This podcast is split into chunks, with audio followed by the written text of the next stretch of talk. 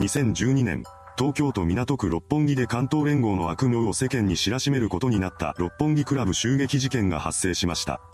犯行に加担した関東連合メンバーは主犯格の見立真一を除く18人全員が逮捕されています。その後彼らは裁判にかけられ、2016年に全員の刑が確定しました。こうして執行猶予がついたメンバー以外は刑務所に入れられたわけですが、幹部らの刑期が残りわずかになってきています。彼らが世に放たれるのは一体いつなのでしょうか。今回は判決をもとにしていつ頃の出所になるのかを推測していきます。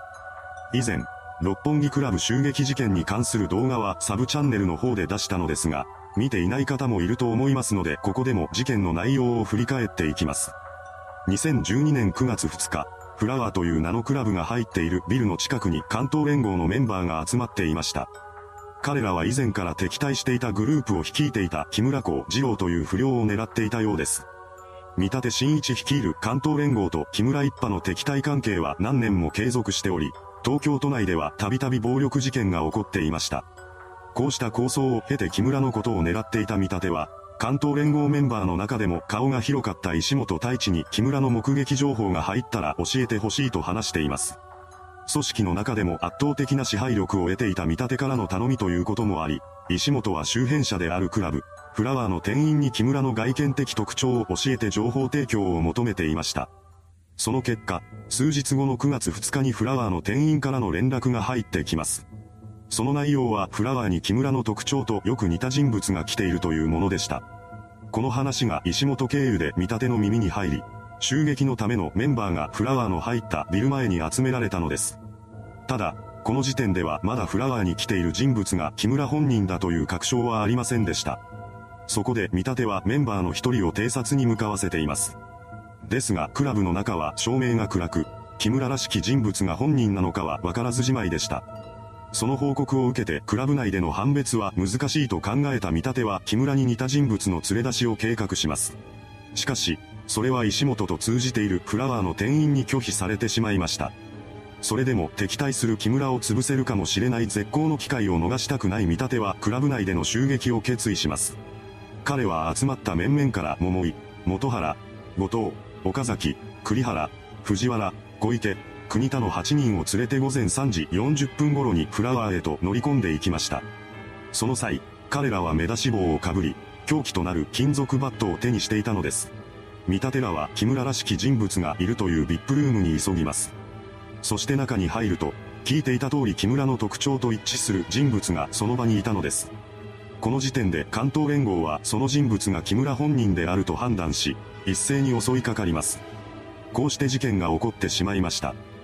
犯行後、関東連合メンバーはフラワーから飛び出していき、2台のワゴン車に分乗して埼玉方面に逃走していきます。彼らは逃げながらも木村を葬ることができたと思い込んでいたことでしょう。ですが、今回の事件で襲撃された人物は木村ではありませんでした。そう、関東連合はしっかりと相手のことを確認しないまま全くの他人を襲っていたのです。被害者は都内で飲食店を経営する藤本良介さんという当時31歳の男性でした。藤本さんはフラワーの常連客で、いつも VIP ルームを利用していたそうです。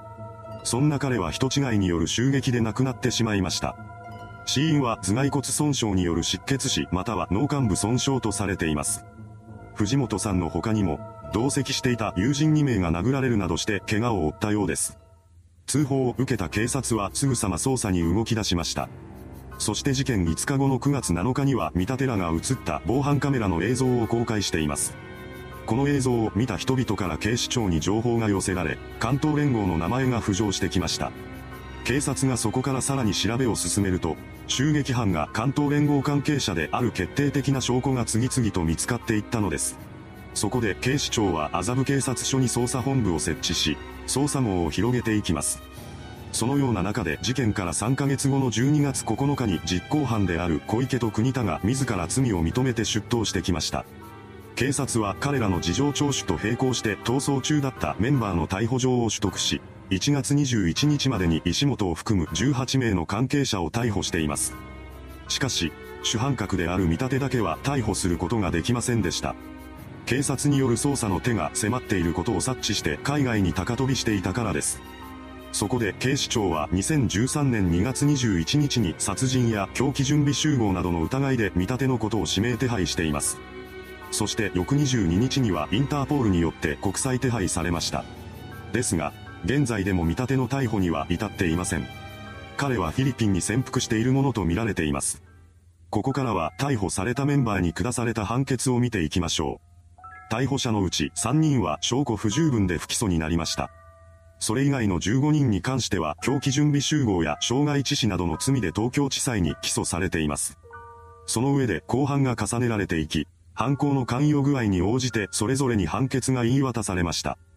一審では実行犯ではない6人が狂気準備集合罪に問われ、執行猶予4年懲役1年6ヶ月の判決を下されています。執行猶予がついているため、この6人は刑務所に入れられることなく釈放されました。この判決には前科がなかったことや恐怖支配をしていた見立てらに逆らえない立場だったことが考慮されています。続いては実行犯の8人です。彼らは傷害致死罪でも起訴されています。その中でもいち早く出頭した小池と国田の2人は比較的軽い刑である懲役8年と懲役10年が言い渡されました。残りの実行犯である桃井には懲役15年、元原、後藤、岡崎、栗原の4人には懲役13年、藤原には懲役12年の刑がそれぞれ言い渡されています。